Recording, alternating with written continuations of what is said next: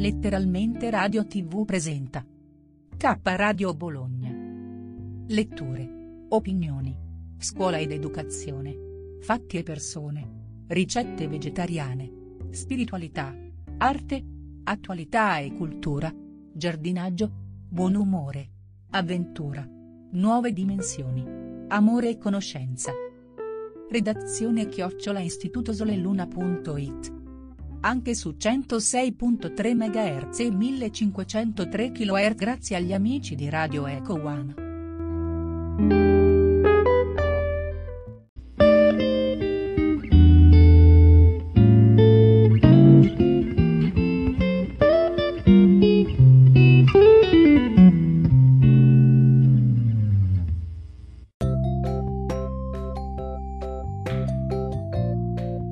BODHITARU su K Radio, letture, opinioni, scuola ed educazione, fatti e persone, ricette, spiritualità, arte, attualità e cultura, giardinaggio, buon umore, avventura, nuove dimensioni, amore e conoscenza. BODHITARU, un'esclusiva K Radio Bologna, redazione @istitutosoleluna.it.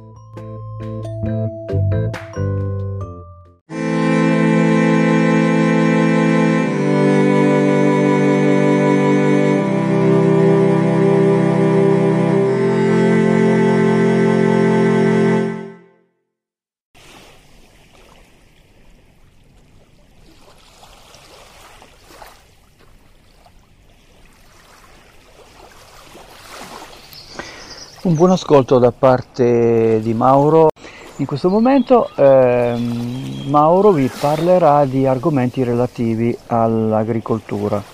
Non sarà sempre così perché non vorrei limitare la cose a questo ambito, anche se è un ambito veramente sterminato. Oggi volevo parlarvi dell'agricoltura biologica. Allora, i pro e i contro. Ci sono molti che parlano di agricoltura biologica che penso almeno a sommi capi possiate sapere, nel senso che dai più è indicata come la panacea di tutti i mali, e in effetti in molti casi lo è, nel senso che se viene ad essere utilizzato i giusti mezzi, un'agricoltura che riesce a dare un sostentamento al singolo, alla comunità, senza utilizzare dei preparati di sintesi pericolosi, come possono essere appunto i cosiddetti, tra virgolette, pesticidi, è diciamo qualcosa di fatto veramente bene. Però ci sono luci ed ombre. L'ombra maggiore che viene a essere contestata all'agricoltura biologica è che non può essere riprodotto questo tipo di agricoltura in modo estensivo, nel senso che coltivazioni come la soia, come il mais, sarebbe molto difficile riprodurlo in questo modo, perché occorrerebbe una quantità di appezzamenti, quindi di terreno, addirittura del 30, 50, 60% in più. Questo perché a differenza della coltivazione che da quando dal 1850 sono stati introdotti, per fortuna direi, i concimi chimici, la coltivazione in questo tipo si è molto evoluta, nel senso che ha evoluta nel senso di quantità e a volte anche di qualità. Quindi la biologica in questo senso, non utilizzando nella maggior parte dei casi prodotti come i nitrati, i fosfati di origine sintetica, cioè fabbricati dall'uomo, risentono dalla quantità a metro quadro o a ettaro. Quindi questa è la prima base, cioè nel senso che non si può sfamare la popolazione mondiale soltanto con l'agricoltura biologica, relegando la stessa a una produzione più che può essere comunitaria o comunque che non può soddisfare totalmente la produzione totale a livello mondiale, soprattutto con la natalità sempre più alta, soprattutto nei paesi del terzo mondo, non certo dell'Italia che è in decrescita, però oltre a questo poi ci sono anche altre cose.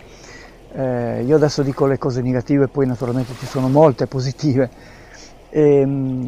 Quello che riguarda i prodotti che vengono a essere utilizzati per sconfiggere insetti, parassiti vari, funghi, eccetera, che a volte sono peggio se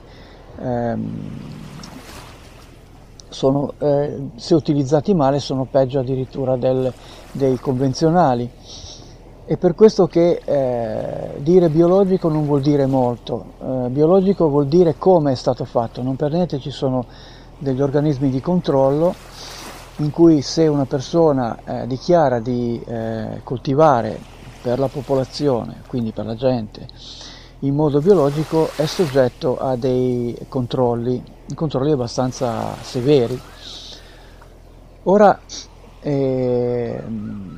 questo tipo di coltivazione però non è detto che sia esclusivamente solo per agricoltori e quindi soggetti a certificati, eccetera. C'è anche la produzione propria, cioè chiunque abbia un appezzamento di terra o anche soltanto un vaso da poter dedicare a questa coltivazione senza utilizzare, se possibile, trattamenti di tipo diverso, si può fare.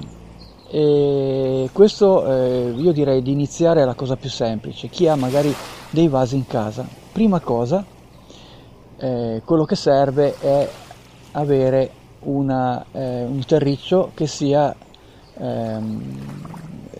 qualificato come biologico. Ci deve essere per forza scritto sul sacchetto che sia, se è proveniente che può essere utilizzato per l'agricoltura biologica. Questo perché in passato ci sono stati molti casi in cui i terricci venivano a essere contaminati da falde industriali, addirittura in minima parte, ma comunque che venivano ad essere dati anche per l'agricoltura biologica, e questo è venuto fuori che successivamente diciamo la legislazione è corsa ai ripari, e naturalmente per salvaguardare anche la salute del cittadino, oltre che quella delle aziende stesse che iniziavano a coltivare in questo modo. E appunto il terriccio è la cosa fondamentale. Stiamo parlando di coltivazione naturalmente molto limitata, quindi chi ha un terrazzo, chi ha soltanto anche qualche piantina che vuole fare. Se vogliamo essere veramente biologici al 100%, esistono anche i semi che sono certificati da agricoltura biologica, ma non andiamo così oltre. Diciamo che una piantina, anche coltivata in modo tradizionale, quando viene a essere introdotta in un terreno biologico, sì, va bene, a meno che non sia un basilico già abbastanza sviluppato, oppure altre cose, diciamo che nel ciclo della sua vita ha sicuramente la possibilità di integrarsi in una maniera abbastanza soddisfacente. E quindi, allora, il terriccio è la prima cosa fondamentale. Poi naturalmente occorrono anche degli accorgimenti, cioè in natura esistono i parassiti, quindi naturalmente occorrerà anche premunirsi per poter evitare tutto questo. In passato si usavano dei rimedi che erano veramente peggio, come dicevo, dei tradizionali, come il rotenone, che sì, una molecola che proviene dalla natura, ma non è detto che tutto quello che proviene dalla natura sia positivo per la salute dell'uomo. Sappiamo benissimo che ad esempio non so, la cicuta che comunque è di origine naturale non è un alimento positivo per l'uomo, e questo rotenone, benché sia stato molto efficace per distruggere, per allontanare, più che altro distruggere gli insetti, è comunque un principio tossico che era tollerato in agricoltura biologica, ma così come altre cose di questo genere. Una delle tante nuove soluzioni che uso anch'io per poter riuscire a far diventare anche non solo il biologico ma anche quasi vegano la coltivazione, è quella di usare l'olio di neem. Allora, l'olio di neem è Azadirachta, scusate, indica, è una pianta che viene dalla... aspettate che rimetto di nuovo un attimo un po' di sottofondo musicale, perché qua c'è un rumore di sottofondo di macchine, perché sono vicino a un'autostrada. E quello che volevo dire appunto è che questa Azadirachta indica è una pianta che viene dall'India, appunto, i cui frutti sono se schiacciati e ridotti in olio, frantumati e estratti, ecco, la parola esatta è quella estratti in olio. Questo olio non uccide gli insetti, ma li allontana, e ha un'azione indiretta anche contro i funghi, perché ogni tipo di olio nelle dovute dosi inibisce, cioè cerca di non far andare avanti le spore fungine, cioè la base del fungo che poi va a danneggiare la pianta.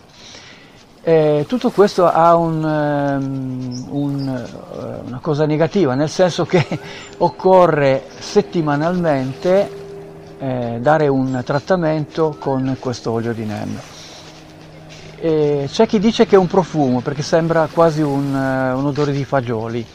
C'è chi non lo sopporta, ma comunque non è un qualcosa che se viene ad essere dato nel balcone tutti scappano via, perché è un qualcosa di negativo. Non è ad esempio un estratto di aglio che magari impuzzolentisce tutta la zona magari della casa, magari la domenica mattina mentre si vuol fare magari un pranzo fuori, magari nella bella stagione.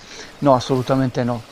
Oltretutto le dosi che vengono a essere date sono molto basse, non c'è nessun tipo di rischio,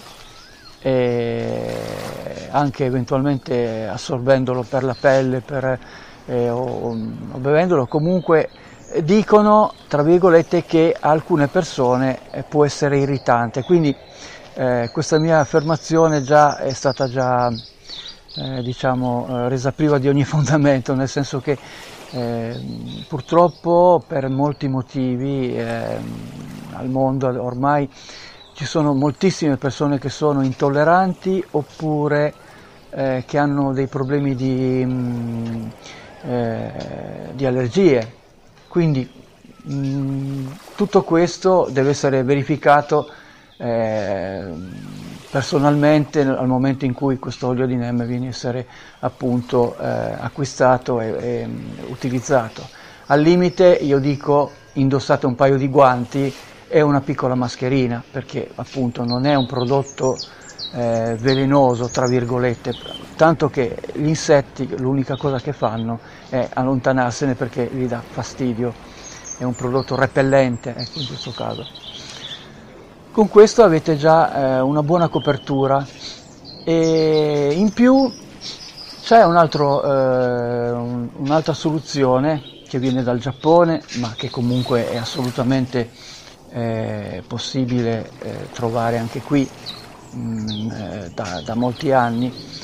Sono i cosiddetti EM, non sono altro che dei microrganismi, dei batteri naturalmente presenti in natura, ad esempio nelle paludi. Altri batteri sono i batteri che formano lo yogurt. Dallo yogurt, il lactobacillus, eccetera, ci sono diversi tipi. E tutta questa commistione, poi ci sono anche altri azotobacteri nel terreno, è stato fatto un mix, un mélange da parte di un... bravissimo biologo giapponese che ha reso in questo modo il modo di coltivare virtualmente senza o comunque con meno concime rispetto a quello che sono le coltivazioni tradizionali. Naturalmente poi il discorso dell'estensivo, cioè se questo può essere utilizzato per centinaia e centinaia di ettari, questo naturalmente è da verificare, ma noi parliamo in piccolo, stiamo parlando di microcomunità, stiamo parlando di quello che magari anche una persona che ha soltanto un balcone e delle piantine vuole provare, sperimentare, vedere quello che c'è al di là di quello che naturalmente viene a essere detto normalmente nell'ambito dell'agricoltura. Questo mélange appunto di batteri benefici ha un utilizzo incredibile, addirittura si può bere. Io lo preparo, io prendo addirittura la soluzione madre, perché ci sono delle soluzioni di questi batteri che sono come una specie di liquido che deve essere poi nutrito per un determinato periodo di tempo, una certa gradazione, una certa temperatura, e quando è pronto, quando questa pappetta è pronta, sono decine di litri, possono essere dati tranquillamente nelle piante e hanno come beneficio il fatto di irrobustire la pianta stessa, nutrirla e evitare qualunque tipo di marcescenza, di marcio, anche di cattivo odore all'interno del vaso o di altre cose. E anch'esso ha un'azione repellente o comunque rende la pianta più forte per quello che riguarda il discorso dei parassiti, che poi quello è fondamentale, perché sì, si può tranquillamente arrivare al punto di avere una pianta bellissima, magari utilizzando, che ne so, dei fondi di caffè, con magari qualche concime o della pacciamatura o delle altre cose che possono aiutare e rendere questa piantina forte. Però se il parassita arriva, purtroppo moltissimi dicono io mi arrendo perché non riesco ad ottenere risultati, e quindi sono costretto a fare di necessità virtù e avere la possibilità cercare in un altro modo come appunto avere come sostentamento, diciamo come il pomodorino nel balcone di casa, ne mangio 2 o 3 e poi i parassiti me li distruggono. Queste 2 soluzioni potrebbero essere valide appunto per quindi l'olio di neem, che si può tranquillamente trovare, cercatelo su internet, ci sono tantissimi store che li vendono, io non voglio fare pubblicità già diretto, e gli EM Naturalmente non serve fare tutta questa procedura perché è una cosa abbastanza complicata e lunghissima no, però insomma bisogna avere un ambiente dedicato, dei riscaldatori, della melassa, occorre tante piccole cose che magari uno che ha poco tempo naturalmente non lo fa e naturalmente lo vendono già pronto. L'unica cosa che dovete avere presente nelle due cose è l'olio di neem, e la soluzione viene a essere data già per quanto se non è specifica. Io vi do già una dose, io utilizzo una dose base di 100, ve lo dico, ai litro, poi naturalmente fate la proporzione e lo fate diventare a litro, di 100 cc, stiamo parlando di cc, quindi non è una misura di volume, a 100 litri o addirittura anche di più, non succede nulla, anzi. E se volete appunto, come in questo caso è un cc, prendete una comunissima siringa ipodermica, togliete la parte di, naturalmente chiudetela bene con il cappuccio, la parte dell'ago, per evitare che ci sia qualcuno che lo tocchi o altre cose. Sapete benissimo che c'è col cappuccio da chiuderlo. Toglietela, e la parte della plastica, così fatela, se ad esempio un litro, fate arrivare un cc di soluzione e quindi mettetela direttamente in acqua. E la cosa importante, ecco, se fate una cosa di questo genere dovete scuotere molto vigorosamente, perché l'olio e l'acqua non sono dei buoni conduttori, nel senso che non si mescolano bene, però se voi lo scuotete abbastanza vigorosamente, lo date subito, non c'è nessun problema. Io utilizzo altre cose che naturalmente non vi annoio. Se volete avere informazioni scrivete qua sotto il link, oppure chiedete a finestra libera i vari canali che ci sono, o nel jingle c'è anche la radio, la mail per poter scrivere. E questo è il tanto. Va fatto questa cosa alla sera o pomeriggio sera, o comunque nelle ore quando non c'è il sole pieno. Questo perché per non vanificare il prodotto, e nello stesso momento per evitare eventuali problemi che potrebbero venire dall'olio e danneggiare le foglie, relativamente basso, ma può succedere.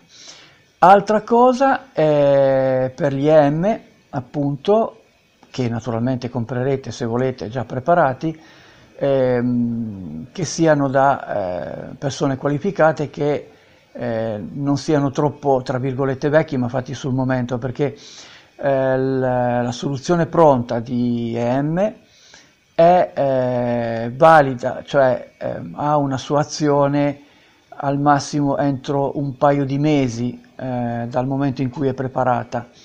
Non che dopo sia negativa o altro, ma diciamo che man mano diminuisce la sua efficacia e può essere utilizzata in questo caso per altre cose, come potrebbe essere ad esempio scaricarla nel bagno, nel gabinetto, tra virgolette, cioè se avete una fossa settica, gli EM già pronti, che magari sono già un po' vecchi e non hanno più un certo utilizzo, sto parlando di oltre 4-5 mesi, hanno un'azione positiva, tra virgolette, per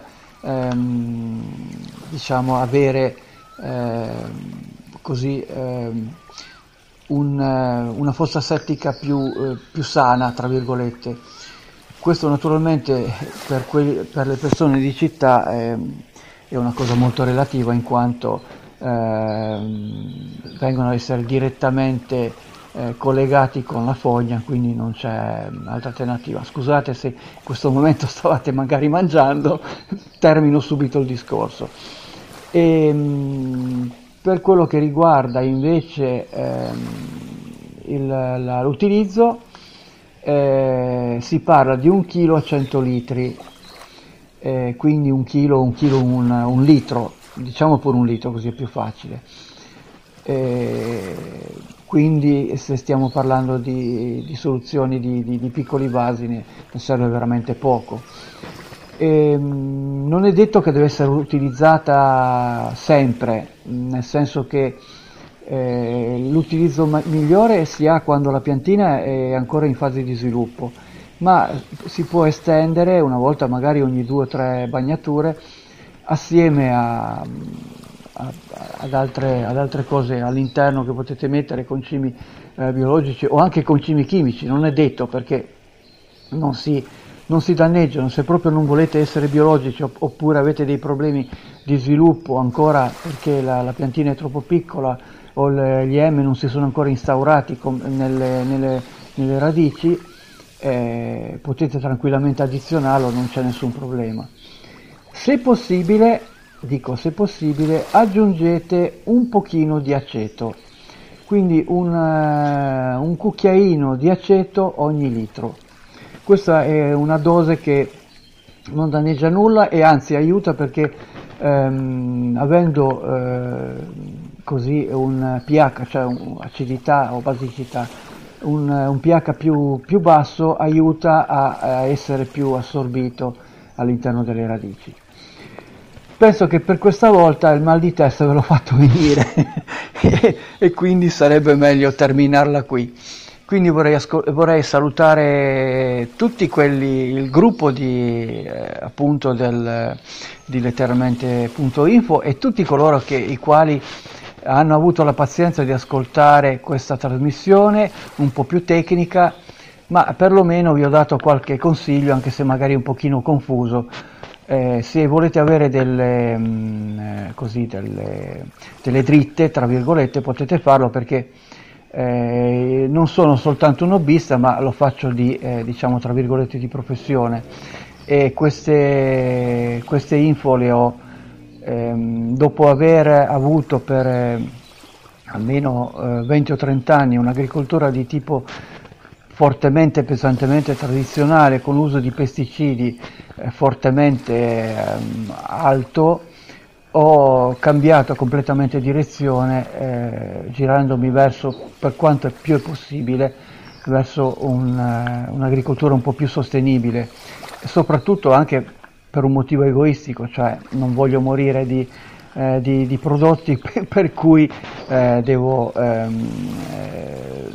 per forza irrorare tutti i momenti. Anzi, devo dirvi una cosa, non è una questione di poteri forti o meno, ma ci sono, se appunto, ho visto anche con colleghi che una volta non c'erano prodotti come questi, come i NEM, come eccetera eccetera, quindi devono essere utilizzati i prodotti consigliati dalle varie case come la Bayer, come la BASF e tra le altre cose appunto il fatto di utilizzare quel prodotto per quel determinato parassito ne aumentava gli altri, quindi per forza di cose, prendendo una cosa ne dovevi prendere assolutamente di utilizzare un'altra, perché era sempre una gara a togliere, a uccidere il parassita che rimaneva, o comunque la cosa che rimaneva, e addirittura questo in alcuni casi era scritto proprio sulle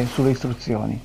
Quindi praticamente una questione di consumismo che però alla fine anche l'ambiente stesso, oltre che l'operatore, perché per quanto uno possa essere protetto con maschere, guanti, dovrei avere da qualche parte ancora qualche foto in cui giravo, sembrava di essere un astronauta, perché c'era una maschera con dei filtri a carbone attivo, proprio la stessa a forma proprio di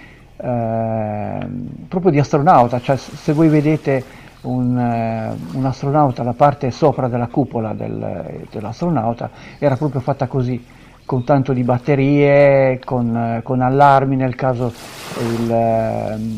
così questo scambio di aria che doveva essere interno e non esterno, e la parte esterna veniva a essere filtrata in questo modo, cioè una cosa incredibile, era come essere a Chernobyl, eppure purtroppo in quel momento lì c'erano soltanto questi prodotti. Quindi io ho fatto una scelta per me stesso e per l'ambiente, ho terminato l'utilizzo di quello che stavo facendo, erano delle rose recise, una delle coltivazioni peggiori per quello che riguarda l'utilizzo di pesticidi, perché anche un minimo difetto porta alla bruttezza, tra virgolette, del fiore. I fiori che vedete così tanto belli così hanno una carica di pesticidi che è incredibile.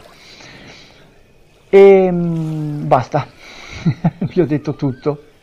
Per questa volta vi saluto, se avete avuto ancora pazienza seguitemi in altre avventure. Un saluto a tutti da parte di Mauro, BODHITARU.